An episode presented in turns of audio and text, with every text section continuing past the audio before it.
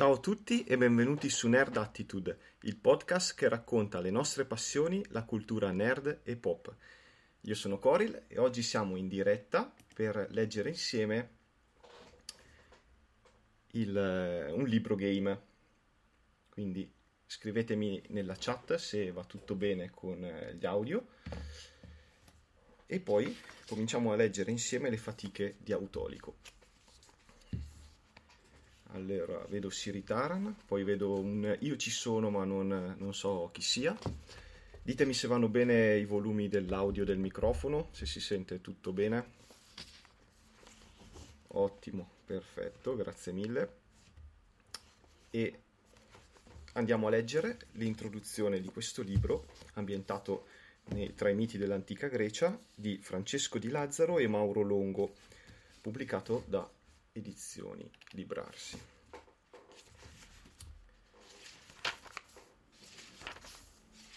Andiamo a leggere l'introduzione. Saltiamo la prefazione, andiamo all'antefatto. Svegliati, Autolico! È una voce maschile che ti chiama, strappandoti al sonno che Ipnos porta con sé e regala ai giusti. Provi ad aprire gli occhi e a riscuoterti, ma una fitta ti stringe la testa con fermezza lacerante. Forse hai bevuto qualche coppa di vino resinato di troppo. Ti metti seduto, spalanchi gli occhi e ti stringi le tempie con un gemito. Di fronte a te le lande della Tessaglia sono un mare di prati verdi punteggiati di rocce bianche baciate dal sole, sotto un terso cielo azzurro.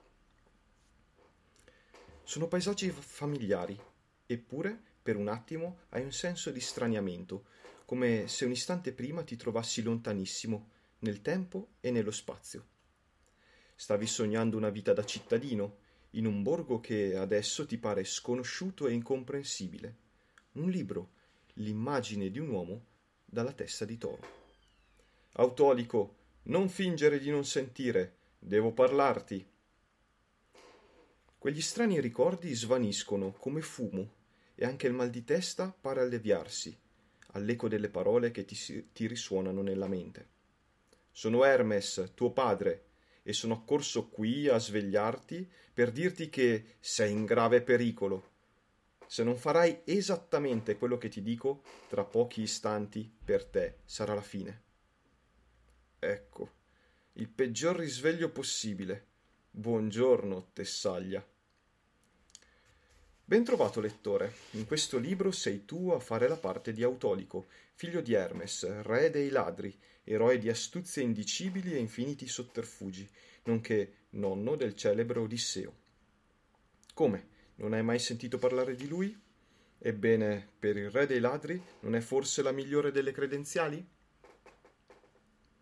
In questa avventura dovrai compiere una missione unica e difficilissima, impossibile sia per gli dei che per i mortali, e dovrai farlo a rischio della tua vita, affrontando mostri terribili, prove mitiche, avversari implacabili e la stessa furia degli Olimpi. Le tue imprese saranno pericolose e potenzialmente letali, ma sarai tu a decidere il tuo futuro. Il libro infatti è suddiviso in paragrafi. Alla fine di ognuno di essi ci sono delle istruzioni che ti consentono di scegliere tra varie possibilità di lettura. I paragrafi si susseguono in ordine numerico, ma tu dovrai leggerli saltando dall'uno all'altro a seconda delle istruzioni ricevute e del corso che intendi imprimere agli eventi. Se alla fine di un paragrafo non trovi nessuna indicazione, ciò significa che sei morto o hai fallito. In questo caso riparti dal paragrafo 1, scegliendo un percorso diverso. Tutto ciò che ti serve per giocare è una matita, una gomma, un foglio di carta e un paio di dadi. È giunto ora il momento di calarti nel, nei panni del re dei ladri e prepararti a compiere le fatiche di Autolico. Quindi giusto per ehm, eh, spiegarvi un attimo come funziona il personaggio eh, di Autolico, abbiamo quattro caratteristiche. La prodezza, che è anche la caratteristica che poi utilizziamo per eh, i combattimenti quando attacchiamo. La resistenza, sempre utilizzata nei combattimenti quando difendiamo. L'astuzia, perché ovviamente Autolico basa gran parte delle sue avventure sul fatto di essere eh, più astuto dei suoi avversari ma potremo perdere alcuni di questi punti se per caso faremo delle scelte non in linea col personaggio e la stoltezza, la quarta caratteristica. Anche in questo caso potremmo guadagnarla nel caso facessimo delle scelte malaugurate. Potremo equipaggiarci con delle armi, abbiamo una condizione che indica se siamo illesi oppure feriti, abbiamo eh, alcune parole chiave sulla nostra scheda da andare a segnare nel caso riuscissimo a trovarle durante la lettura e in più ci sono alcune cose un po' più particolari rispetto al, ai classici libro game. Una di queste è la preveggenza, perché essendo figli eh, per metà di una divinità dell'Olimpo, eh, potremo eh, avere dei momenti di preveggenza. Infatti, se il numero del capitolo è scritto in corsivo, allora potremo scegliere di andare a leggere 20 capitoli più avanti, quindi aggiungere 20 al numero del capitolo e eh, vedere che cosa la preveggenza ci dice. Il problema è che farsi guidare dall'istinto non sempre va bene, quindi dovremo sceglierlo con accortezza. Un'altra cosa molto particolare è che noi possiamo ricevere l'aiuto delle ninfe o di nostro padre Hermes. Di nostro padre solo una volta durante tutto il libro, dopodiché dovremo spuntare la casella invocazione a Hermes. Mentre invece per quanto riguarda le ninfe, lo vedremo, nelle regole c'è scritto che eh, ci sarà la possibilità di chiedere aiuto a Minta, inf, eh, ninfa eh, aiutante di Ade, Agave, una ninfa combattiva e furiosa, dai capelli rossi, amica di Perseo, Aura, ninfa dei venti, le Brito Marti, eh, ninfe dei monti, dei luoghi selvaggi e della caccia, Iante, Oceanina, ninfa delle acque correnti, e Antea, una ninfa dei boschi dagli occhi verdi e dai capelli neri. Quindi durante la lettura potrebbe essere che sia possibile eh, chiedere il loro aiuto. Andiamo a leggere il primo capitolo. Siete d'accordo? Quindi, come si svolgerà questa lettura? Alla fine di ogni capitolo, di norma, sarà possibile prendere delle scelte. Io vi chiederò di votare, vi lascerò qualche secondo, dopodiché potrete eh, scrivere in chat le, le vostre, eh, la vostra votazione, qual è la vostra preferenza. Andiamo a leggere il primo capitolo. Ti è sempre piaciuto poltrire sui prati. Diciamo che non hai mai brillato per la tua propensione all'attività, anche se nessuno è svelto quanto te nei giochi di destrezza con le mani. E anche nell'arraffare qualche borsa lasciata incustodita e qualche arma di pregio che penda dalla fondina di un guerriero ubriaco. O anche qualche pezzo di armatura, sai per questo. Per esempio, quella volta in cui hai sfilato, direttamente dalla zucca, l'elmo di cuoio di quel testone di Amintore. Che capolavoro di destrezza fu quello! Era talmente ebbro che non si accorse nemmeno di essere rimasto con i capelli al vento. In realtà nemmeno ti serviva l'elmo. Lo hai preso solo per sfizio e non giureresti nemmeno che la vicenda sia andata esattamente come ti ricordi. A dirla tutta, quella sera tu stesso eri abbastanza alticcio e non hai ricordi chiari di come si svolsero i fatti ma non importa. Quello che conta è che adesso l'elmo ce l'hai tu. Non sai esattamente cosa farci, ma i casi della vita sono tanti e potrebbero sempre tornarti utile. E che dire di ieri? Volevi solo riposarti e bere un po' di vino? Però faceva veramente caldo e hai pensato che un salto al laghetto potesse rivelarsi una buona idea. Tanto più che avevi scorto una lavandaia giovane e flessuosa dirigersi verso lo specchio d'acqua un richiamo all'azione è davvero niente male. E così ti sei alzato e ti sei diretto verso lo specchio d'acqua, già immaginando i commenti di tua moglie Anfitea, ovvero che sei uno scapestrato, che non ti preoccupi di lei né della piccola Anticlea, che dovresti finirla con i tuoi giochetti di abilità e trovarti un vero lavoro. Fare il mercante, per esempio, diventare ricco e mantenere negli agi i tuoi cari. Oppure diventare esperto di musica e canto, come tuo fratello Filammone, che oltretutto è anche indovino. Nel frattempo, la bella lavandaia aveva lasciato tunica e calzari sul ciglio di una scoscesa proda che conduceva diritta al lago. L'hai spiata un po' in lontananza, quasi completamente immersa e girata di spalle. Per scorgerla meglio, ti sei allora arrampicato agile su un ramo che sporgeva verso l'acqua e hai raggiunto una posizione migliore. Autolico, non ti distrarre, dice di nuovo la voce, poco distante da te. Lascia perdere questi ricordi, è lì che sono cominciati i tuoi guai. Che vuoi fare? Ascolti la voce misteriosa e cerchi di riscuoterti e tornare al presente? Oppure ti sforzi ancora a ricordare cosa è accaduto ieri? Allora, cosa ne dite? Cerchiamo di rimanere concentrati sui nostri sogni oppure invece ascoltiamo la voce?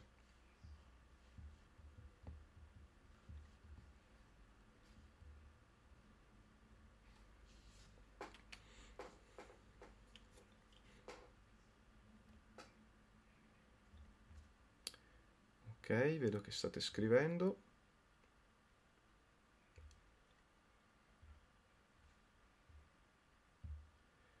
Abbiamo qualcuno che dice ricordare, qualcuno che dice ascolto la voce. Vediamo se c'è qualcuno che spezza la, questa parità.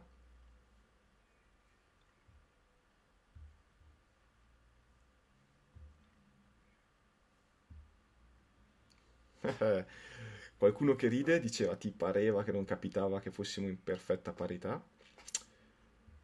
E allora la spezzo io perché non mi va molto di ricordare. Preferisco ascoltare la, vi- la voce misteriosa, visto che dice che siamo in grave pericolo. Quindi andiamo al capitolo 37.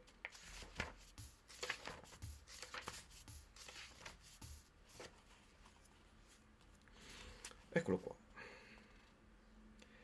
Certo, chi ti chiama deve avere ottime ragioni per essere così, così insistente. Tra le altre cose ha parlato di pericolo mortale, di Hermes e di tuo padre.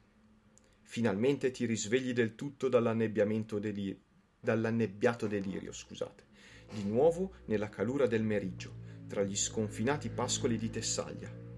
E se fosse tutto un brutto sogno? Vai al 118. Cosa ne dite se alla prossima parità lancio un dado? Così lascio decidere o a voi o alla fortuna.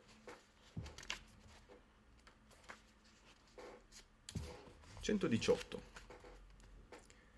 Davanti a te c'è un uomo alto, magro e asciutto. Indossa una tunica color porpora finamente decorata. La stoffa che la compone è di gran pregio e giocherella con un bastone piuttosto particolare, contraddistinto da due serpenti attorcigliati e con in cima un paio di ali. Non riesci a vedere l'intruso in viso, è in penombra sotto le fronde di un ulivo e non sei in grado di coglierne i lineamenti. Puoi osservarne però i piedi, ai quali indossa dei calzari con delle ali simili alla coppia sulla punta del bastone. Solo che quelle dei sandali sembrano muoversi leggermente, quasi che, abituate al moto continuo, fatichino a fermarsi del tutto nei momenti di riposo. Chi sei? Hai appena la forza di dire con un fil di voce. L'uomo ride e fa un passo avanti, in modo da essere completamente illuminato e fugare le tue diffidenze. Come sarebbe a dire chi sei? Non riconosci tuo padre? Guardi attentamente il volto dell'intruso. È efebico, di una bellezza quasi eterea. Indossa un curioso copricapo, anch'esso munito di ali che spuntano appena ai lati. Ti sorride affabile, divertito dalla tua meraviglia, e per nulla infastidito dalla diffidenza che ostenti. Ti ricordi improvvisamente delle storie che raccontava tua madre Chione, quando la sera vi sdraiavate davanti al focolare, tu, lei e tuo fratello Filammone. Chione era stata di rara bellezza in gioventù. Riusciva a bere un paio di anfore di vino nel tempo impiegato da un ceppo di legno di medie dimensioni per ardere completamente. Dopo averle svuotate, raccontava a voi figli di come, da giovane, fosse stata notata per la sua avvenenza addirittura da due diverse divinità. Desiderose di giacere con lei, l'avevano convinta con l'inganno, questo sempre a dire di tua madre, ad accondiscendere alle loro brame. Per primo l'aveva raggirata Apollo, il dio del sole. Colpita nella sua virtù e inconsolabile, l'ingenua Chione non aveva trovato niente di meglio da fare quella sera stessa, che cedere anche alle lusinghe di Hermes, arrivato subito dopo il padre delle muse. Dopo un altro paio di coppe, vostra madre vi sciorinava poi ogni volta la vostra ascendenza. benché gemelli, Filammone sarebbe stato figlio di Apollo, tu di Hermes, una storia a cui nessuno di voi ha mai davvero creduto. E hai sempre fatto male, mio caro Autolico. La voce stentorea dell'uomo ti fa sobbalzare. Come avrà fatto a leggerti nella mente? Ci sono riuscito perché sono una divinità. Che domande sciocche ti fai? Tornando a parlare del tuo concepimento, tua madre avrà forse sottolineato troppo l'entità del nostro inganno e sottostimato le nostre doti di seduttori e, sue la sua concorde partecipazione a quella serata di vino e sfrenatezze. A essere sincero, io stesso fatico esattamente a ricordare come andarono le cose. Apollo asseriva di essere più virile di me e Chiune ci sfidò a mostrarle chi di noi due fosse più focoso e dirompente. Fermo lì! Chiunque tu sia, ti ricordo che stai parlando di mia madre. Lo apostrofi. Il sedicente Hermes fa un gesto con la mano, come per tagliar corto. Sia andata come sia andata, dopo nove mesi siete saltati fuori voi due. Che tu sia figlio mio e Filamone prole di Apollo è stato subito chiaro a Chione, per tramite del suo intuito di madre, ed è stato poi confermato da me e mio fratello. E invero, Filammone eccelle nel canto e nella musica e anche prodigiose doti divinatorie, mentre la lestezza della tua mano, l'agilità e le imprese del re dei ladri sono ormai famose in buona parte dell'Ellade. Hai richiamato la mia attenzione, figlio mio. Devo davvero farti i miei complimenti. Ti gratti la testa perplesso. Mi vorresti dunque dire, osservi, rivolgendoti all'individuo, che sto davvero parlando con Hermes, scaltro messaggero degli dei, figlio di Maia, signore di Cillene e dell'Arcadia ricca di armenti? Assolutamente sì. Hermes è lo psicopompo, Hermes che sorregge il caduceo simbolo di saggezza, Hermes protettore dei ladri e dei mercanti? Certamente. Hermes padrone di sogni e custode delle porte, Hermes che aiutò Prometeo a rubare il fuoco, Hermes l'armeu- l'armeneutico in persona. Hermes il saggio, Hermes Autolico, basta così, sono Hermes, tuo padre. E ti dirò di più, non abbiamo molto tempo. Atena, la raggiante e terribile dea della sapienza e della guerra, ce l'ha con te e ti vuole morto. Ieri pomeriggio, trascinato dal rispettoso ardore, hai osato seguire, spiare e aggredire la dea durante un suo lavacro in una fonte qui vicina. Una impietà che Atena ripaga in genere, in genere pietrificando il disgraziato sul colpo o tramutandolo in qualcosa di orribile, come un ragno o un'altra bestiaccia del genere. Come hai usato compiere tale gesto, ignobile progenie? Chissà da chi avrò preso, mormori. Poi alzando nuovamente la voce. Ma io non ho memoria di questi fatti, padre. Ricordo. ricordo di aver visto una lavandaia andare al laghetto, ma poi tutto si fa confuso. La tua natura semidivina ti ha concesso di sopravvivere ai primi strali della sua furia, che avrebbero folgorato ogni altro mortale al posto tuo.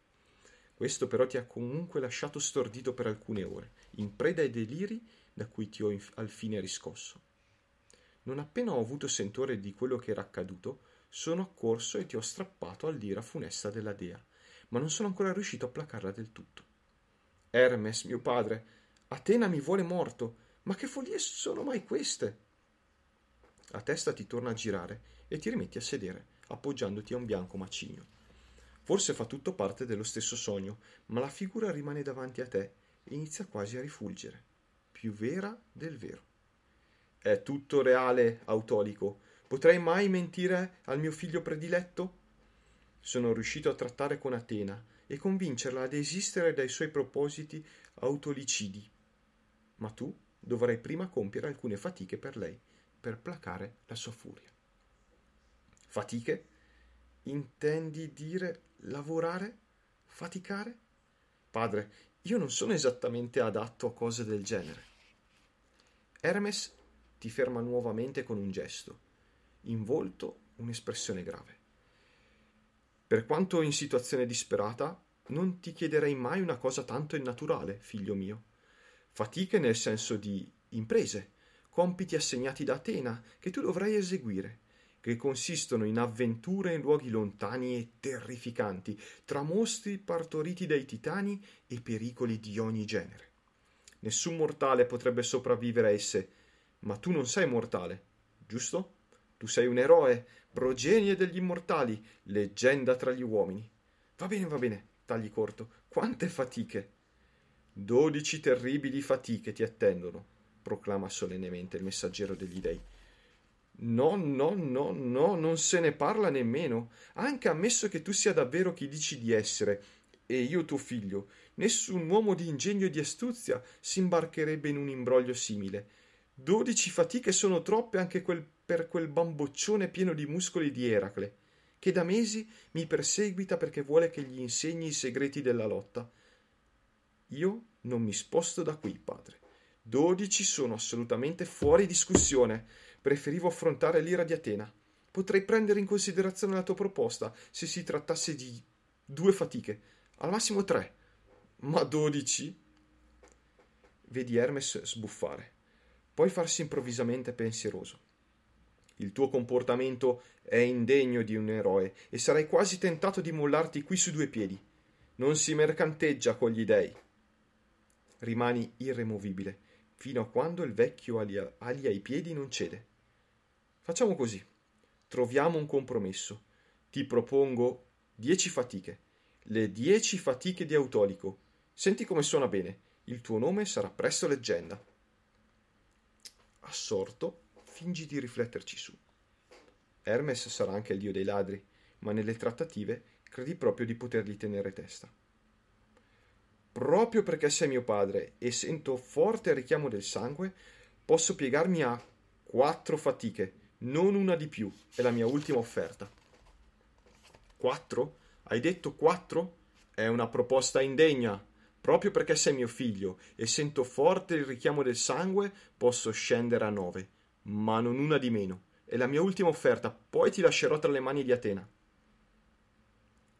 Dovete essere entrambi impazziti. Se mi permettete la bestemmia, non ne farò mai nove. Cinque, non una di più. Cinque è il massimo che posso concedere, altrimenti preferisco la tramutazione in bestiaccia. Brutto testone di un tessalico, sbotta Hermes nuovamente. Sei esattamente come tua madre. Atena non accetterà mai cinque fatiche. Sette è il numero minimo affinché l'impresa sia considerata appena passabile. Sette è l'ultima offerta. Accettala, o quanto è vero che sono un dio, ti lascio nei suoi artigli da rapace e da lì in poi te la vedrai con lei. Vi guardate in cagnesco, con occhi di brace, quasi pronti a saltarvi addosso. Poi improvvisamente cedi. Vada per sette. Finalmente, sospira il messaggero degli dei. Lo sapevo che ci saremmo accordati. Tale padre, tale figlio, giusto? E così senza quasi comprendere cosa stia succedendo, ti trovi incastrato in questa storia, ignaro riguardo a dove ti condurrà e senza ricordare nemmeno come ci sei finito dentro. Vai al paragrafo 366. Introduzione un po' lunga, siete stati chiamati in causa poco. Andiamo a vedere cosa ci riserva il capitolo 366.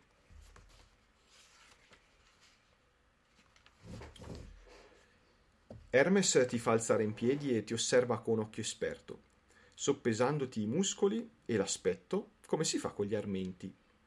Certo, sarebbe necessario un allenamento più lungo e articolato per aumentare le possibilità di riuscita, ma considerata la tua atavica pigrizia e il fatto che abbiamo una certa fretta, dobbiamo prenderti così come sei. La situazione sta assumendo contorni piuttosto inquietanti. Questa storia del presunto sgarbo ad Atena ti sembra molto poco chiara, oltre che pretestuosa. Provi ad accennare i tuoi, i tuoi dubbi a Hermes, ma il dio messaggero ti blocca con un imperioso cenno della mano. Abbiamo parlato fin troppo, Autolico, è arrivato il momento di agire, ma sappi che non ti manderò disarmato e ramingo per il mondo. Eccoti un'arma benedetta, il potente Caduceo. Il dio dei ladri ti allunga un randello piuttosto malconcio non ti sembra affatto simile al bastone alato e serpentiforme che tuo padre maneggiava poc'anzi, ma lui ti assicura che si tratta del, dello stesso oggetto. Così potrai nasconderne le proprietà ai malintenzionati e ai curiosi, spiega. senza riuscire in alcun modo a scacciare dalla tua mente l'idea che ti stia prendendo in giro. Perlomeno è di legno duro e, anche se, visto, se ha visto giorni migliori, è piuttosto maneggevole e pensi che in battaglia potrà esserti di qualche utilità. Il caduceo è un'arma speciale, fornisce attacco più uno e devi considerarla in tutto e per tutto un'arma, ma puoi consegnarlo tra le note. Quindi non occupa uno dei due alloggiamenti per le armi che puoi portare addosso. Quindi andiamo a segnare nelle note il randello caduceo attacco più uno. Hermes ti fornisce anche una bisaccia sdrucita e piuttosto consunta, in cui potrai riporre fino a sei oggetti, e una piccola scarsella di pelle di montone che ti servirà per conservare le piastre d'oro. Se ancora non l'hai fatto, lancia due dadi per stabilire con quante piastre inizi il viaggio. Lanciamo i dadi. Ho tirato un 6 e un 4, 10. Andiamo a segnare 10 piastre d'oro nella scarsella. Che belli questi termini tecnici che ricordano il nostro dialetto, in scarsella. Per l'armatura sei a posto, hai il prodigioso elmo rubato ad Amintore. In realtà, nonostante sia, si sia molto parlato di questo manufatto, si tratta di un normalissimo paracolpi di cuoio. Segna l'elmo di Amintore in testa, questo copricapo garantisce difesa più 1. Elmo Amintore più 1 difesa e lo segniamo tra gli spazi dell'armatura. Eccoti mirabilmente equipaggiato grazie al tuo amorevole genitore. Fatti guardare, sembri proprio un grande eroe al pari dei tuoi cugini. Hai appena il tempo di chiederti se il tuo sedicente padre non sia impazzito, che Hermes ti afferra e co- ti conduce verso un colle elevato, dal quale è possibile osservare la regione circostanze. È tempo di scegliere con quale missione iniziare le tue fatiche vai al 62.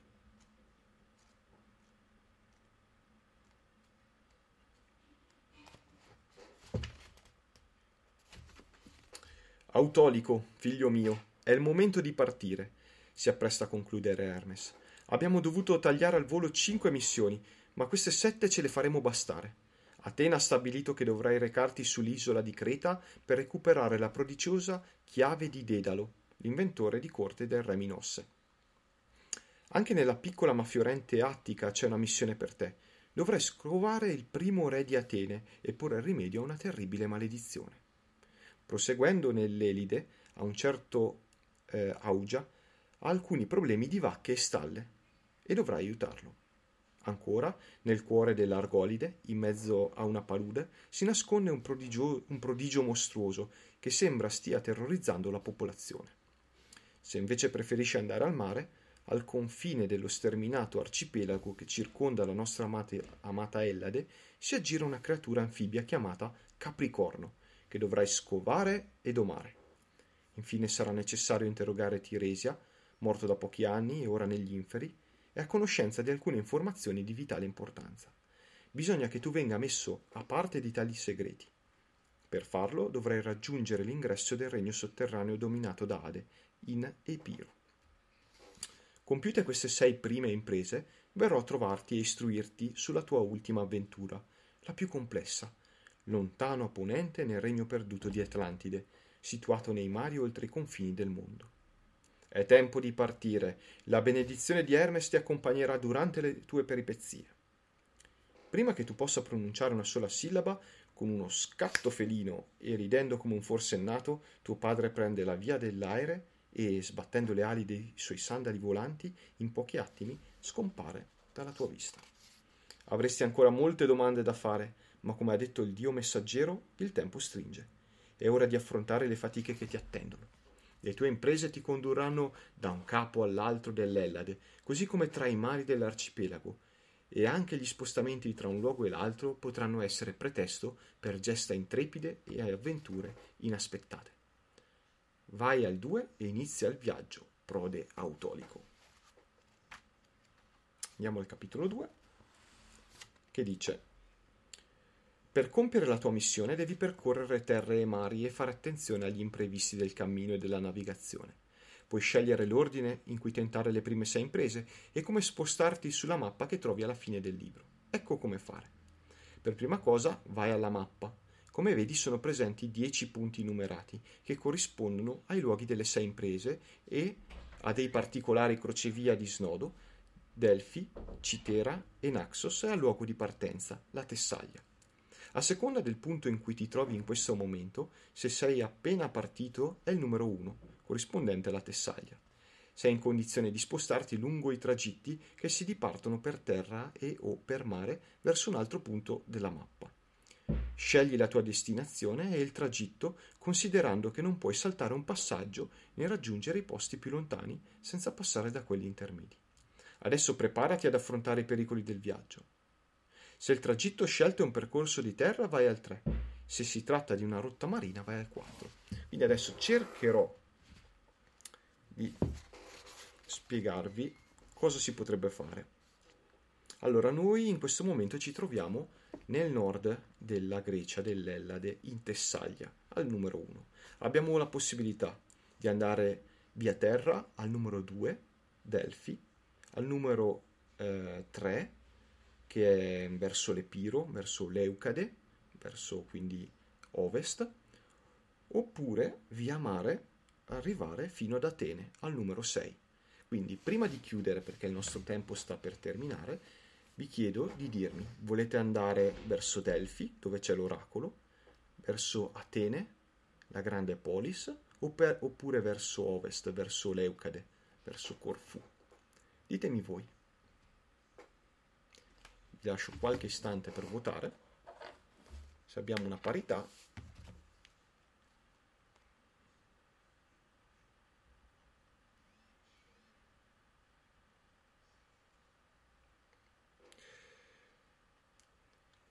abbiamo un primo voto che dice Atene.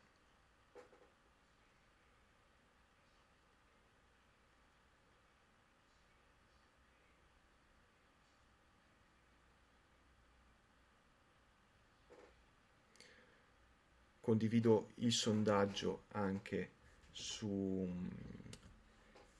sul nostro gruppo Telegram di Nerd Attitude. Abbiamo altri voti per Atene, un voto per l'oracolo, un altro voto per l'oracolo. Quindi in questo momento siamo in pareggio. Lasciamo ancora un minuto, anzi qualche secondo per votare. Dopodiché saranno i dadi a decidere. Quindi Atene, Leucade o Delfi. Leucade a quanto pare è fuori dai giochi. Rimangono Atene o Delfi. Sarà un viaggio via terra o un viaggio via mare?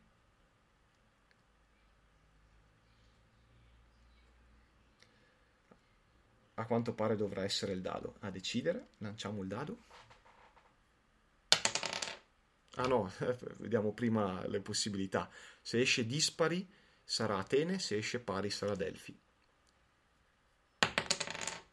5 dispari si va ad Atene.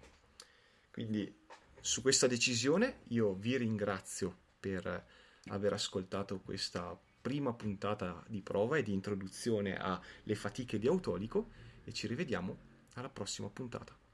Ciao a tutti!